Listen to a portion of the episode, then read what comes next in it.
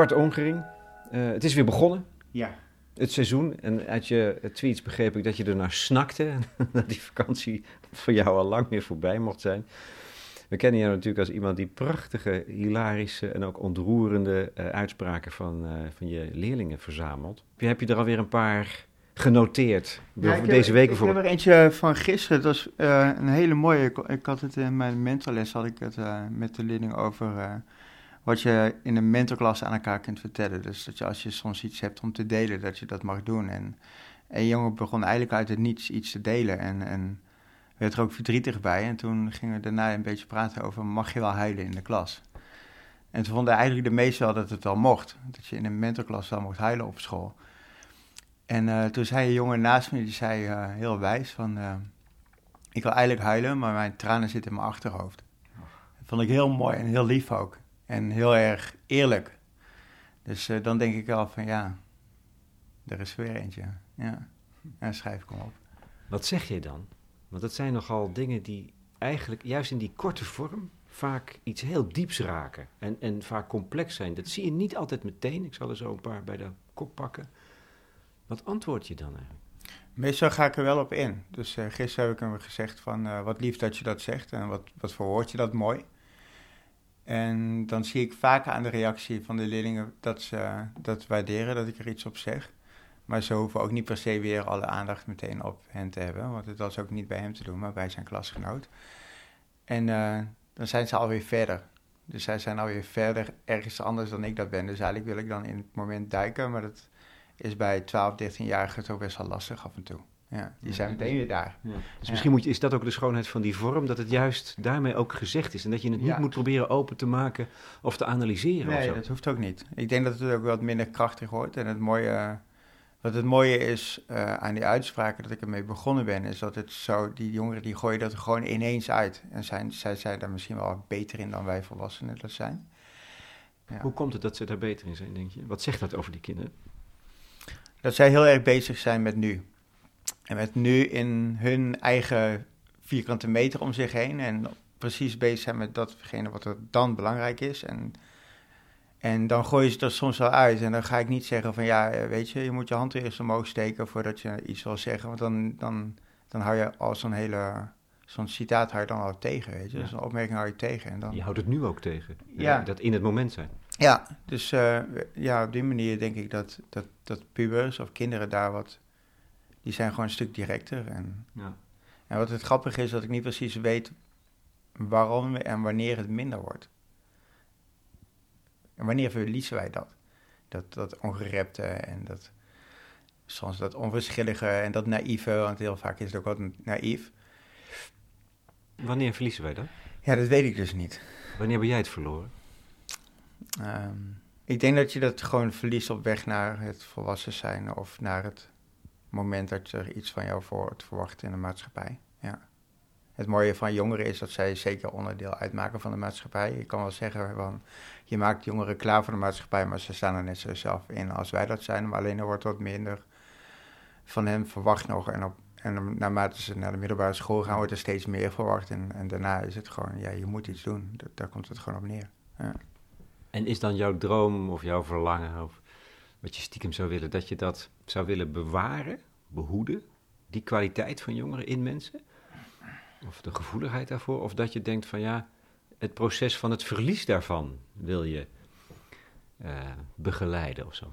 Nee, ik denk dat ik het wil bewaren. Ik denk dat het prachtig is dat wij onze jongeren nog steeds de kans blijven geven om zo te kunnen blijven denken. Want nu kan het nog. En dat, en dat naïeve, dat, dat, dat blijft er soms wel een beetje in, maar dat, dat wordt steeds minder gewaardeerd van je. En daarom hopen we ook altijd dat, dat mijn collega's, maar ook mijn lezers, die uitspraak niet als dom zien. Maar dat is gewoon puur vanuit hun Ja. leefwereld. Ja, misschien is naïviteit, wij zijn geneigd om dat als een, als iets negatiefs te beschouwen. Ja. Maar soms denk ik wel eens, is het niet een fantastische... Ja, ik vind het heerlijk. Ik, ik smul ervan. Bijvoorbeeld, eh, ik, liet er een, ik, liet, ik laat altijd eh een de leerlingen laat ik een documentaire zien. Dat gaat over de Aboriginals. Rabbit Proof Fence heet de film. En eh, nou, dan leg ik een beetje uit van ja, het is niet zo lang geleden dat de Aboriginals echt helemaal geen recht van spreken hadden. En dat is echt pas een aantal jaren geleden opgelost. En eh, de vroege leerling van wanneer is deze documentaire opgenomen? En denk ze, ja, fantastisch. En dan zeg ik, ja, het leefde heel erg, of het speelde heel erg, die film, in het begin van de 20e eeuw. Waarop een andere leerling zegt van, bestonden er 100 jaar geleden al mensen? En dan denk ik van, ja, dat kan ik wel dom vinden, maar het is eigenlijk prachtig.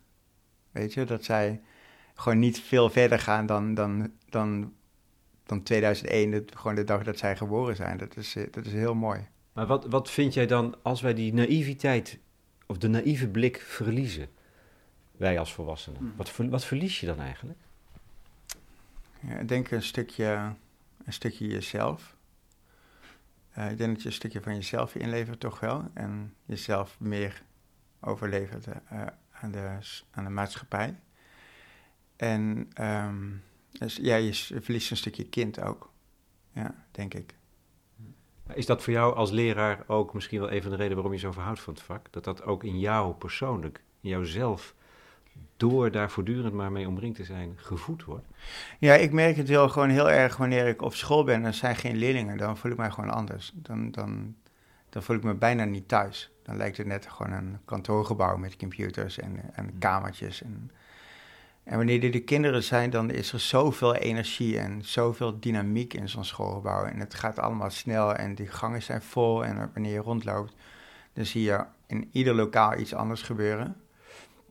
En, en dat heb je gewoon wanneer je daar bent met de kinderen om je heen. En dat heb je niet wanneer je daar bent met alleen maar je collega's. Dat is echt anders. Ja, dan ben je ook een beetje vervreemd van jezelf. Bijna wel, ja. Ik hou niet zo van vergaderen. En in, ja, ook in het onderwijs eh, is heel erg een vergadercultuur. Nee, je moet daarin mee.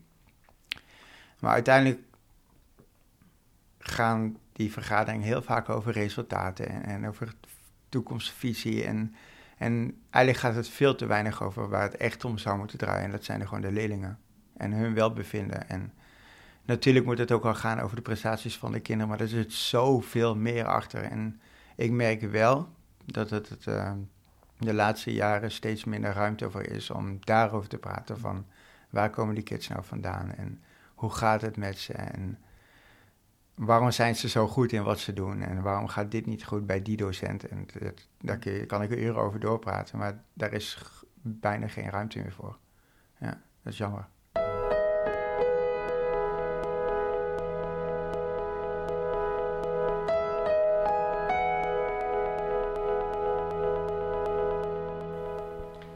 Je hebt wel eens gezegd, Bart Ongering, uh, meester Bart, goed lesgeven begint met luisteren. Ja. En wat versta je daar precies? Want je zou zeggen, goed lesgeven begint met goed doseren, dus spreken. Nee, het is andersom. Wat bedoel je precies? Uh, nou, wij docenten hameren heel erg, want dat ken ik ook vanuit mijn eigen schooltijd, van uh, leerling moet luisteren naar de docent. Dat is ook zo, maar andersom is het net zo waar. Want ik vind dat een docent net zo goed moet luisteren naar een leerling, naar wat hij wil en wat zij zegt, als dat wij van, de, van onze leerlingen verwachten. Want zij hebben ook iets te zeggen. Zij hebben ook een, een vraag die zij beantwoord willen hebben. En dat kunnen allerlei vragen zijn. En dat is net zo belangrijk dat je, dat je daar ook naar luistert. Dus luisteren in de zin van echt goed kijken naar wie je in de klas hebt en wat zij nodig hebben. Ook al heb je ze maar twee uur in de week. Maar dan gaat het eigenlijk veel meer over een soort begeleider zijn van die mensen in, in een ongelooflijk fascinerende, maar ook vaak voor henzelf lastige fase van hun leven. Veel meer dan een vak overdragen. Ja, ja. Hoe zie je die verhouding? Nou, ik denk dat ik wanneer ik voor de klas sta, uh, dat het 30% vak is en 70% iets anders. En dat iets anders is dan, is dan begeleiden en, en luisteren en die leerling zien. En even één op één met die leerling. Ook al is dat moeilijk, want je hebt 28 kinderen in de klas en je geeft ze een uur lang les. Ehm, ja, zo, ja, en horen en, en hm. ja, dat is, dat is onderwijs voor mij. Ja, en natuurlijk hou ik van mijn vak. Ik, zou, uh, ik heb altijd van Engels gehouden. Maar ik ben er inmiddels achter dat het juist slechts een middel is. En dat ik net zo goed Nederlands of mensenmaatschappij had kunnen, kunnen geven. Ja, ja om, om een beetje een, een, duik te nemen in hun wereld. Um, wat ik een hele bijzondere vind, maar die vind jij zelf ook volgens mij ontroerend. Soms ben ik een kind om van te haten, maar meestal kun je van me houden. Ja, die, die, die uitspraak, die werd twee jaar geleden alweer gedaan, of vorig jaar door een, een van mijn mentorleerlingen. En eh, een meisje dat eh, heel wijs is, heel slim, heel, heel creatief, de mooiste werkstukken maakt, maar ook met een skateboard naar school komt en, en, en donkere ogen en, en er af en toe wordt uitgestuurd door, door, door, door collega's. En, Donkere ogen. ja, weet je, gewoon make-up en zo. En eh, die uitspraak werd toen gedaan. Ik weet niet meer precies de context, maar het ging in ieder geval over dat wij het hadden over met de mentorlessen over hoe komt het nou zo dat, je, dat jullie bij dat vak zo goed bezig zijn en bij dat vak gaat het gewoon niet, weet je wel. En, en dan gaan ze het hebben een beetje over van hun, hun beeld van die docent die voor hen staat. En toen werd die uitspraak ineens gedaan, omdat net daarvoor, denk ik, had die docent haar gestraft om iets. Iets wat ze zei of iets wat ze deed. En toen gooide ze die woorden er zomaar uit. En toen dacht ze van wauw. Ja. Waarom raakt het je zo? Omdat zij daar gewoon heel veel samenvat in één zin. Wat wij, iets wat we allemaal herkennen. Waardoor wij zijn als persoon, ook als volwassenen, soms even helemaal niet te genieten. En de ene persoon zit dan in de ochtend niet. De andere persoon is niet te genieten wanneer hij honger heeft of wanneer ze moe is, weet je. En dat zijn kinderen ook. Die kunnen niet altijd leuk zijn. Dat kan niet. Dat kan niet. Dat kunnen wij ook niet. En dat denk ik van ja, dat is eigenlijk fantastisch. En die woorden heb ik ook nog nooit iemand zo horen zeggen. En, Hmm. en dat doet zij gewoon in één zin. Ja. Ja. Het is heel waar, bedoel je? Ja, Waar over ons allemaal. Waar, waar wij ons allemaal herkennen. Dat. Zonder meer, ja. Heb je daar ook nog iets op gezegd? Weet je dat nog? Ik heb het benoemd. Wat zeg je daar iets moois? En dan, dat is dan een compliment. En dan, dan zie je zo'n lach verschijnen. En dan weet zij in ieder geval van... hé, hey, ik, ik ben even gehoord en ik heb dat mogen zeggen en we gaan weer verder. En toen, ik weet ook nog wel een keer van... dat een leerling toen zei van... ja, maar als je iets, van iets kan houden, dan kan je ook iets haten. En dan dacht ze van ja, je hebt ook alweer gewoon helemaal weer gelijk.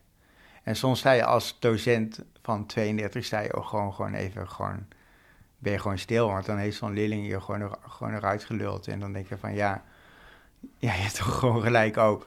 En dan zien zij ook even dat het even mag. Dan ben je als docent gewoon even, heel even klein gemaakt voor één seconde. En dan, dat mag wel. En dat is oké.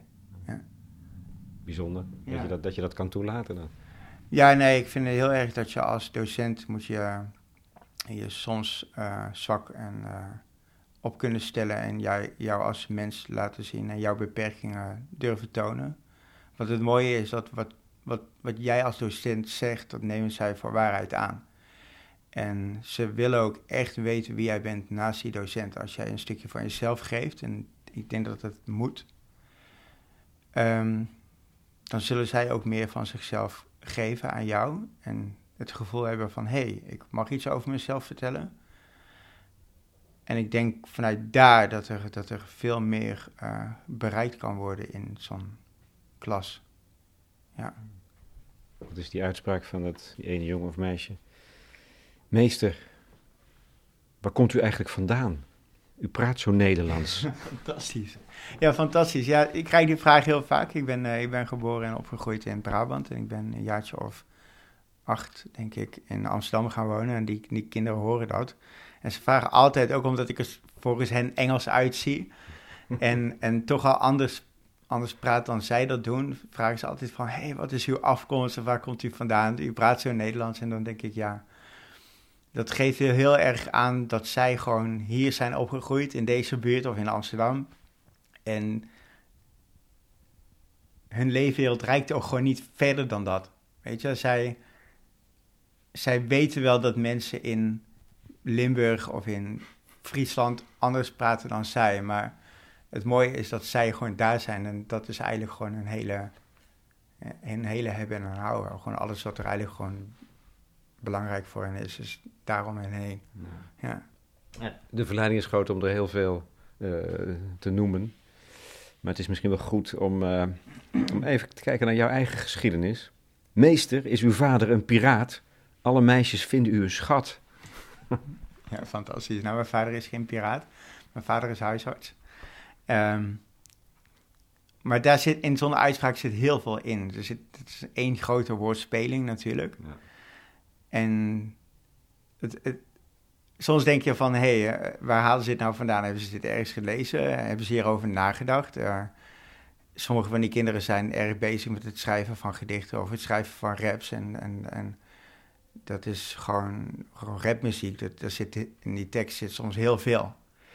En, en, en die kinderen zijn daar toch al mee bezig. En dan denk ik zo van, ja, als je dat moet kunnen, als je dat kunt, zo'n woordspeling, dan, dan, dan is jouw Nederlands van een behoorlijk hoog niveau, ook al ben je 13.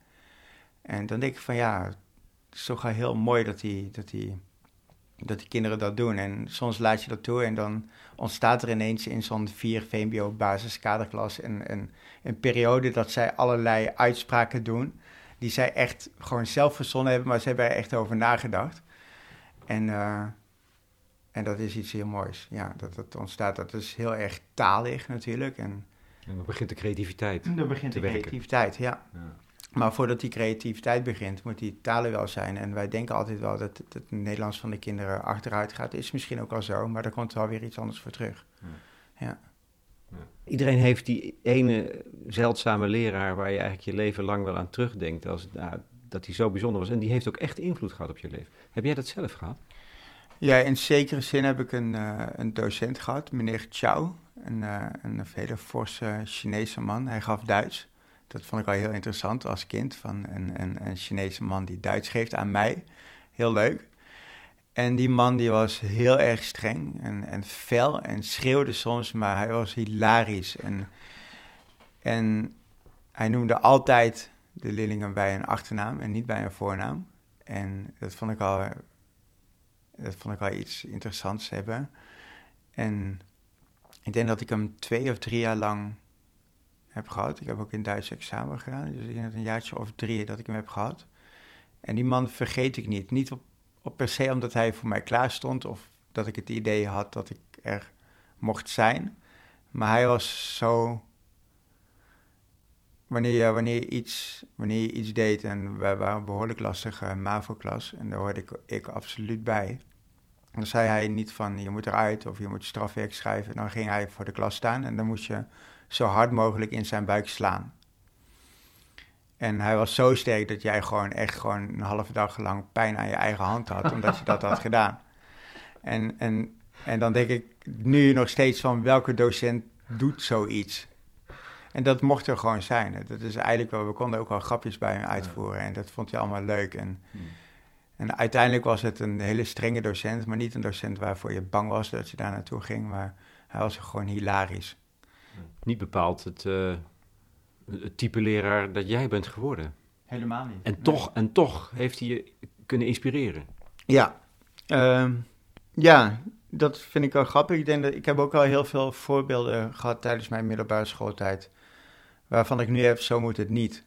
En dat was toen al. Het waren docenten die het niet in de hand hadden en die, die de lessen gewoon niet interessant maakten. En ik weet gewoon dat die, dat die docenten het heel zwaar hadden, zo'n uur. En nu weet ik van, dan moet je het eigenlijk altijd zwaar hebben gehad. Want het is niet alleen maar die twee uurtjes die jij aan Trima voor les geeft. Maar als jij zo'n docent bent, dan, dan heb je denk ik gewoon vijf dagen per week zwaar. Want wat maakt nou dat je het dan bij een andere klas voor, wel voor elkaar krijgt? Dus, dus, dus ook al een paar voorbeelden gehad waarvan ik denk van ja, nee, zo moet het echt niet. Ik heb, ik heb zo weinig aan je gehad gewoon. En wat ontbreekt dan? ja, uh, een stukje inleven in de leerlingen. Echt interesse hebben in wie jij voor de klas uh, voor je hebt zitten in de klas. En een stukje ontbreken van passie. Kijk, ergens sta je er wel om een reden. En ik geloof wel dat in iedere docent ook wel een goede docent zit. Maar. Um, Hou jij van je leerlingen? Ja, ik, ik, ik merk het wanneer ik, uh, wanneer ik zomervakantie heb gehad. Dan, na een week of vier, dan, dan heb ik het wel gehad met mijn vakantie. Ik kan genieten van mijn vakantie. Ik weet wat ik moet doen. Ik verveel me niet per se. Maar ik kan ook wel weer niet lang stilzitten. En, en ik wil gewoon weten hoe het met die kids gaat. En ik wil gewoon verder met die kids. En, en, en nou, ik, ik, zeg, ik, zeg het, ik noem het woord bewust, hè, liefde. Ik heb de indruk dat dat jouw motor is. Het wordt natuurlijk nooit, ik bedoel, je vraagt niet aan het ministerie om zo uh, het onderwijs aan te sturen. Maar is dat niet eigenlijk waar het over moet gaan? Is dat niet waar het bij jou over gaat? Ja, voor mij wel. Ja, ik wil, ik wil echt mezelf kunnen zijn. Het is niet zo dat bij mij uh, tussen uh, half negen en half vier... dat er dan een andere Bart voor de klas staat dan dat ik eigenlijk ben. Ik denk dat ik gewoon mezelf ben en wil zijn. En ik wil gewoon mens kunnen zijn. En die leerlingen die mogen dat ook zien. Ik weet nog, twee jaar terug, toen is een groot voorbeeld van mij. Uh, een oom was ook docent Engels op de Nederlandse Antillen, heel lang. En daarna in Nederland. En hij was heel lang mijn inspiratiebron om voor de klas te gaan staan. En hij werd ziek en hij is uiteindelijk overleden. En twee jaar terug kwam ik op school en die, die kinderen zagen gewoon dat ik dikke ogen had en slecht geslapen had. En uh, toen kwam ik de les in om vijf half negen en een leerling van twaalf die kwam naar me toe en die zegt, meester, gaat het wel met u? En ik had de les nog niet eens begonnen en dan denk ik van ja, dan wil ik ook gewoon vertellen aan de klas wat, wat, er, wat er is gebeurd. En dus toen heb ik in de kring, we beginnen altijd in de kring, daar vindt de communicatie plaats. Um, heb ik ook verteld wat er aan de hand was en toen daarna begonnen met de les. Dus de kinderen gaan uh, vanuit de kring naar een eigen groepje om daarin te gaan werken. En diezelfde jongen komt naar me toe en legt zijn hand op mijn schouder en hij zegt, ik, uh, als je wilt praten met me, dan ben ik er wel. Ja, dan op zo'n moment breek je. Ja, je breekt. Ja, en, dan, en dat mag. En dan denk je als docent van ja, oké, ik mag dus echt gewoon mezelf zijn. En zo'n kind is twaalf. En dan denk je van, je bent al zo ver. Ja. Ja. Ja, dat is wel diep ontroerend natuurlijk. Ja, ja dat, dat zijn momenten die ik nooit zal vergeten. Nooit. Ja. Waarom was die oom zo belangrijk? Um, hoe, hoe, wist je dat hij zo bijzonder was als docent? Was een oom? Heb je daar in de klas gezeten? Nee, ja, het was een oom. En, en toen, ik, toen ik opgroeide, toen woonde hij op de Nederlandse Antillen. En het, het, was een soort vriend van me. Wij schreven kaarten aan elkaar. En ik heb meerdere ooms, maar met hem had ik altijd een, een wat diepere band, denk ik. En hij gaf Engels en dat fascineerde me al. En hij woonde helemaal aan de andere kant van de wereld. En ik zag hem bijna nooit. En altijd wanneer hij in Nederland was, dan was ik helemaal blij. En, en later is hij in Nederland gaan wonen en is hij in uh, Nieuwegein gaan lesgeven, ook weer Engels. En naarmate ik ouder werd en uh, ja, het was, ik, ik was best wel lastig, ook uh, na mijn puberteit, tussen mijn 16e en 21 had ik geen idee wat ik wilde doen. En op een gegeven moment heeft hij gezegd van, is lesgeven niets voor jou? En op een gegeven moment dacht ik van, ja, eerst dacht ik van, nee, dat is niets voor me. En daarna dacht ik van, ja, misschien ook weer wel. Maar ik had alleen mijn MAVO-diploma, dus ik dacht, ja, dan moet ik mezelf weer om gaan scholen en een test doen of ik wel naar het HBO kan gaan. En dat heb ik toen gedaan en tijdens die opleiding ben ik af en toe naar hem toe gegaan. Gewoon de trein gepakt en ben ik met hem gaan praten. En eigenlijk gingen die gesprekken altijd over het onderwijs. En naarmate ik steeds meer beter beeld kreeg van wat voor docent ik was en aan het worden was, kwam het eigenlijk echt, uh, het echt dichtbij dat hij precies die docent was die ik aan het worden ben. Dus hij zat echt een, een, een, een connectie. En uh, het, het mooie, maar ook wel tragisch is, is dat hij gestopt is met lesgeven omdat hij ziek werd. En, en precies op dat moment ben ik eigenlijk afgestudeerd. En toen was hij ook de eerste persoon die ik belde toen ik was afgestudeerd. En, en uh, ook in de jaren daarna ben ik blijven en blijven bezoeken. En ja, we bleef maar over het lesgeven gaan. Dan hadden we het ook nog over het onderwijs daar in de, op de Antillen en hier. En hij zegt zo van, ja, ik heb het hier eigenlijk niet echt naar mijn zin in Nederland voor de klas. Want die kinderen hier hebben zoveel. En de kinderen in uh, de leerlingen op de Antillen, die zijn zo weinig gewend dat je, dat je daar veel meer een, dan een docent alleen bent voor die kinderen. Hmm. En, en dan herken ik wel een stukje in de kinderen die ik in mijn klas uh, zie. Ja.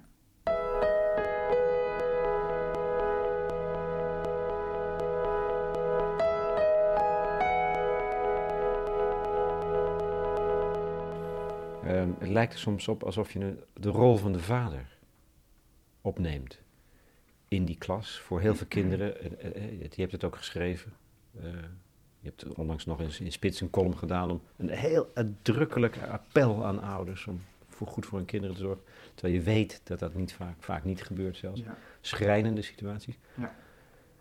Heb je dat, is, is het ook zo dat je het zo ervaart en neem je dan dus ook bewust die rol eigenlijk op je? Ik denk dat ik niet anders kan.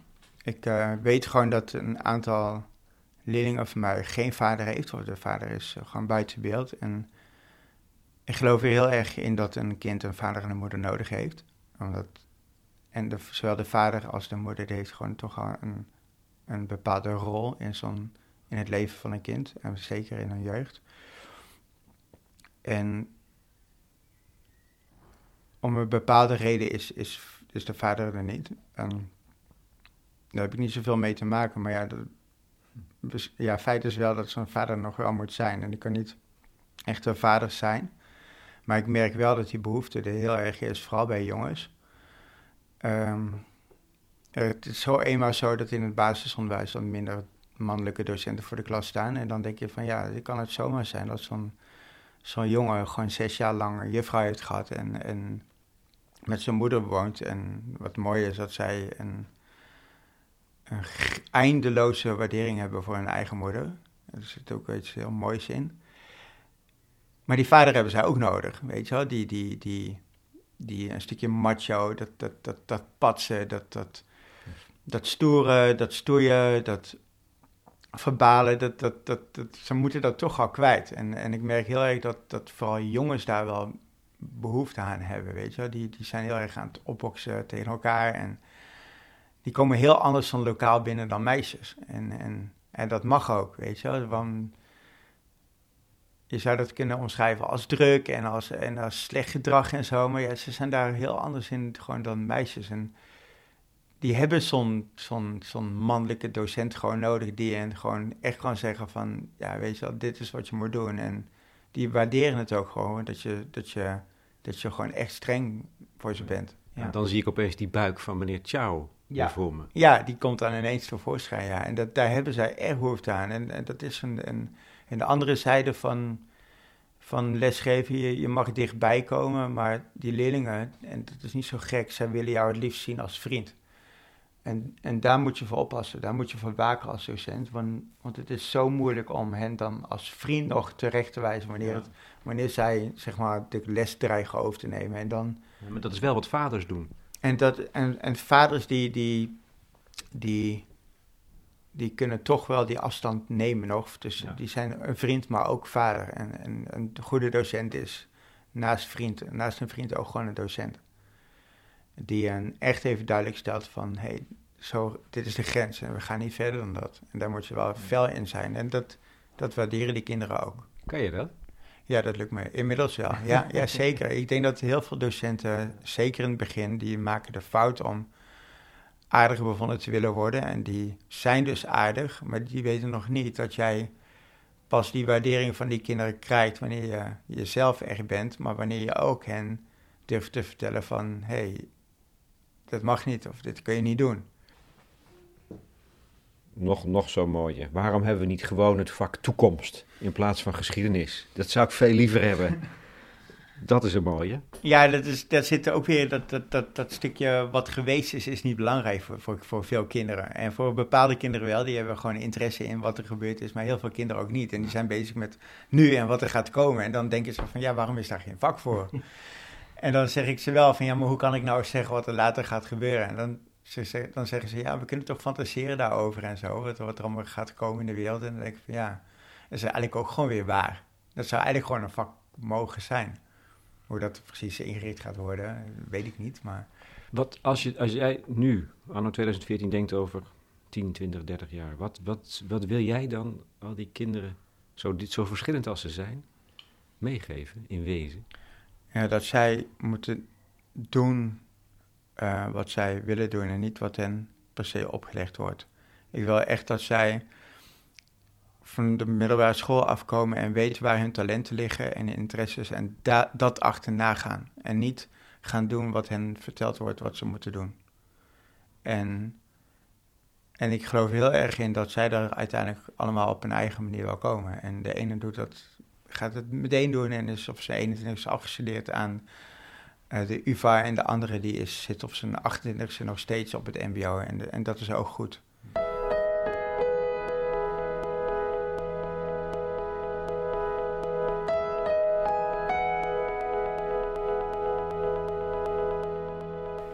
Nog een paar dingen die met het onderwijs te maken hebben in de algemene zin. Ja. Uh, Bart. Interessant. Uh, artikel van Johannes Visser bij de correspondent. Waarin een aantal uh, ja, belangrijke dingen uh, gezegd worden. Uit een onderzoek van Wim van der Gift uit Groningen blijkt dat, dat deze zes aspecten um, vermogens uh, de, de, echt goede docent maken, veilig klimaat kunnen creëren, ja. efficiënt klassenmanagement, heldere instructies geven, te kunnen activeren van de leerling. Je moet ze leren, leren om Ja. te leren en inspelen op verschillen. Ja. Heb je, heb je het daarmee eigenlijk wel gevangen? Je, Ja, dan kom je een hele eind. Vooral met dat, dat, dat laatste, dat inspelen op verschillen. Dat, dat, dat merk ik heel erg in mijn praktijk. Wij geven in de eh, onderbouw geven lessen aan klassen die volledig gemixt zijn. Dus er zitten kinderen met een VMBO basisniveau zitten in dezelfde klas als kinderen die daar met een VWO en CITO 548 zitten. En dan kom je er niet onderuit dat er gewoon zoveel verschillen zijn. En, en het, het, het moeilijke aan het, aan het onderwijs is dat jij al die kinderen wilt bedienen op hun niveau en je wil ze uitdagen om verder te gaan en meer te kunnen. En dat begint bij, bij een stukje interesse wat bij die leerlingen al zit, of wat, wat jij hen brengt als docent. Um, maar daarna moeten zij toch zelf die interesse vinden om, om zichzelf ook uit te dagen en zelf dat moeilijke boek uit de kast te pakken en, en te proberen te zien van hoe ver ga ik mijn grenzen in dit vak. En, en dat is heel moeilijk, want, want je hebt te maken met al die niveaus en je hebt toch maar dat uurtje. En in dat uurtje moet zoveel gebeuren. Ja. En, Ja, en bovendien is er ook nog iets sprake als van hè, de, de, de greep van het meten, eh, waar het onderwijs ook in is, en de, de neiging tot standaardisering, waar het vorige week in mijn gesprek over ging. Wel, Dan is het dus, dat gaat juist dwars in tegen wat jij noemt echt goed onderwijs, namelijk in kunnen spelen op verschillen. Ja, nou ja, kijk, het, het, het, het interessante is, is dat wij dus... We hebben zoveel verschillende kinderen en dat is niet alleen op mijn school, het is overal zo. En, en na vier, vijf of zes jaar zitten ze in die gymzaal hun examens te maken, wat voor iedereen hetzelfde examen is. En dan denk ik van, waarom heb ik vier jaar lang geprobeerd te differentiëren? Als ze allemaal hetzelfde examen maken. Dat, is, dat kan niet. Het, het kan niet zo zijn dat al die kinderen met een VMBO-T... Uh, niveau allemaal hetzelfde examen maken. Waarom is het zo dat zij niet voor Engels een examen op VWO kunnen maken of voor wiskunde wat maar niet gaat dat zij op basisniveau of misschien wel niet uh, een examen maken? Waarom zou je examen maken in een vak waar je niet goed in bent, waarin het niet lukt? Wat heeft dat voor zin? En dan heb ik veel liever dat, dat die kinderen examen doen op een hoog niveau in de kinderen waarvan, waarvan zij weten van ja, hier ben ik goed in. Wat heeft het zin om een 9,5 voor Engels te halen op dit niveau als je ook nog een 8 kan halen op VWO-niveau en dat op je diploma kan laten zetten? Is het mogelijk, denk je? Nou, ik vind dat dat moet. Ik denk dat het mogelijk is.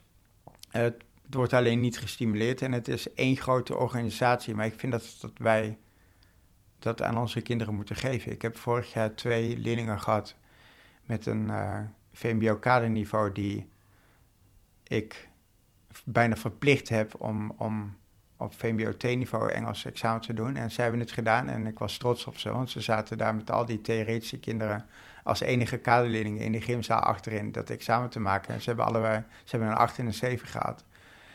En dan denk ik van ja, zo moet het eigenlijk straks zijn. Ik, als ik dat zou mogen regelen, dan, dan, dan zie ik gewoon een gymzaal vol met leerlingen met allemaal een examen wat bijna op hun persoon af uh, gemaakt is. En dat is heel lastig, maar ik denk wel dat het mogelijk is. Ja. ja. Prachtig, prachtig visioen voor de toekomst. En misschien wel gewoon heel haalbaar met een minister die ook echt wel dingen wil veranderen. Jawel. Ja. Toch? Ja, dat zie ik wel gebeuren. Ik denk wel dat uh, uh, deze minister wel, wel het een en het ander wil veranderen, inderdaad. Ik ben het niet met alles eens, maar dat kan ook niet. Maar ik denk wel dat het haalbaar is, maar je moet het willen doen. Ja.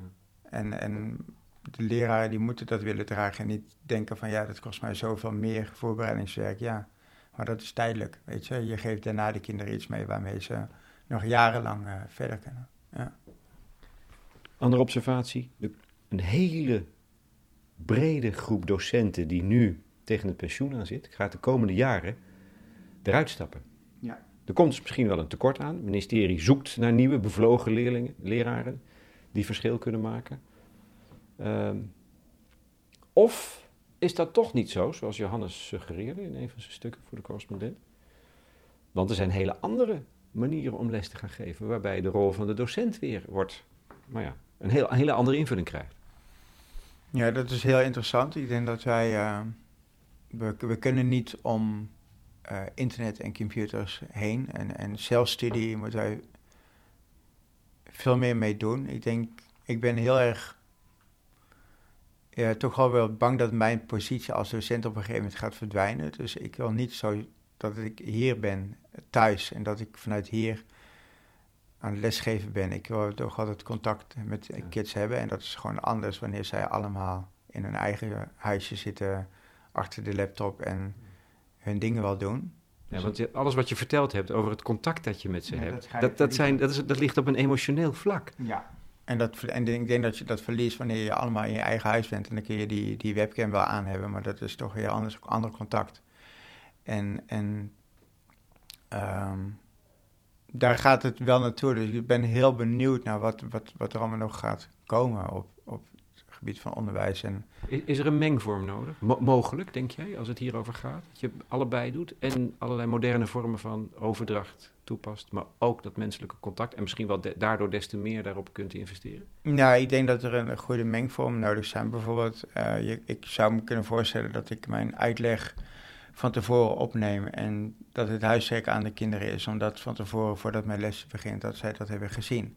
Dat betekent dat ik dat in de les kan ik daaraan terugkoppelen, maar het scheelt mij weer 20 minuten uitleg, die, die ik dan weer kan opvullen met iets anders.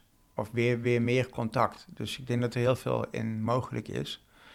Ehm, maar het wordt heel erg investeren. En ik merk heel erg bij docenten zo dat zij toch al bang zijn voor onderwijsvernieuwingen en veranderingen. En ze willen liever dat het zo blijft zoals het is. En dat heeft ook absoluut te maken met, met, met, met telefoons en social media. Wij docenten zijn geneigd om te zeggen van... ik pak je telefoon af, want je hoort het niet in gebruik. En ik heb zoiets van, nee, waarom? Weet je wel, van soms vraagt een leerling van, ja, kan ik even wat opzoeken op mijn telefoon? En, en op veel scholen is een regel dat je telefoon niet mag gebruiken. En dan denk ik van, ja, maar ze kan wel naar de, naar de kast willen lopen om een woordenboek te pakken. En opzoeken wat het woord betekent. En dan snapt ze niet hoe dat woordenboek werkt. Maar als ze het in de telefoon intypt, dan ziet ze beeld en geluid en video en foto's en context. En dan is het zoveel duidelijker voor zo'n kind wat, wat het woord betekent. En dan denk ik van, waarom moet je dat nou tegengaan? zij, zij, zij halen ons in, in, in met het gebruik van, van, van, van, van computers en internet en telefonie. Dus waarom gaan we niet samen met, met die leerlingen het onderwijs maken? Veel meer dan dat wij dat vroeger hebben gedaan. Ja. Dus, dus, dat kan ook. Je ziet daar ook echt juist veel toekomstmogelijkheden. Ja, en, en, en nog verder dan, ik denk dat we daarin mee moeten. Ja, ja. Maar goed, als dan die oudste generatie verdwijnt, de docenten, dan liggen daar dus ook kansen voor een jongere generatie docenten met name, die misschien veel meer bereid is om daarin te stappen. Ja, absoluut. Maar dan moeten ze daarvoor ook toe worden opgeleid op de leraaropleiding. Dus die moeten daarin ook mee. Ja. Ligt daar misschien een taak voor jou? En nou, wellicht. Ja, wellicht zit daar iets in de toekomst. Ik zou, me, zou het heel erg leuk vinden om strakjes uh, meer op een leraaropleiding te gaan doen. Maar, of op een of misschien colleges willen geven of lezingen willen, willen geven op universiteit, noem het maar op. Maar die plek voor de klas, die, die wil ik echt niet zomaar kwijt. Dus ik zou eigenlijk allebei wel willen.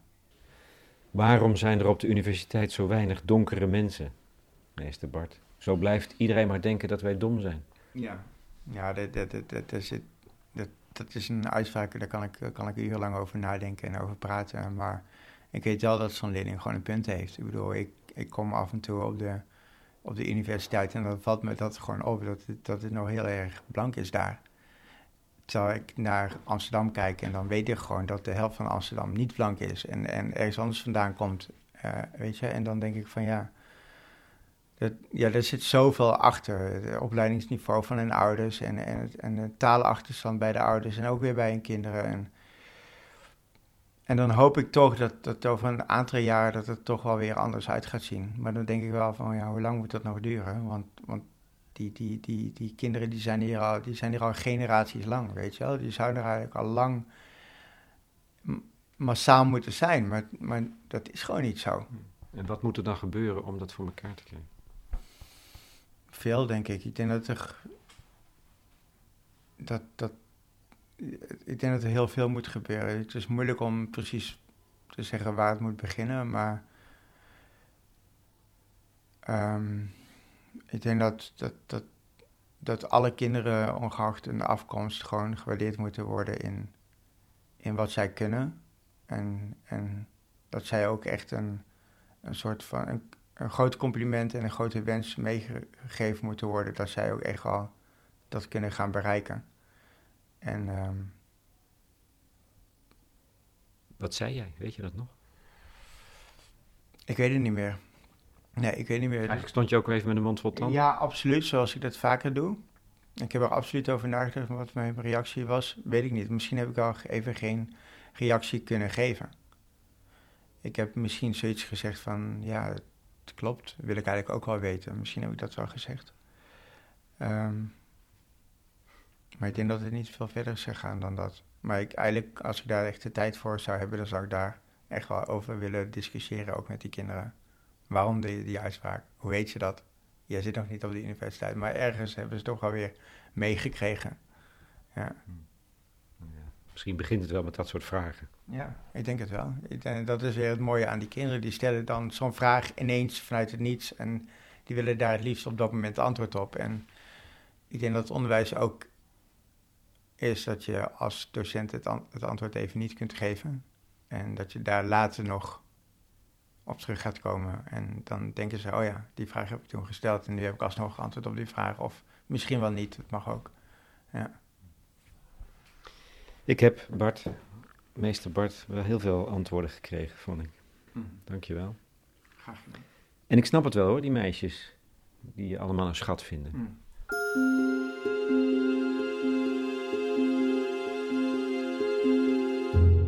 Lex Bolmeijer in gesprek met meester Bart voor de correspondent.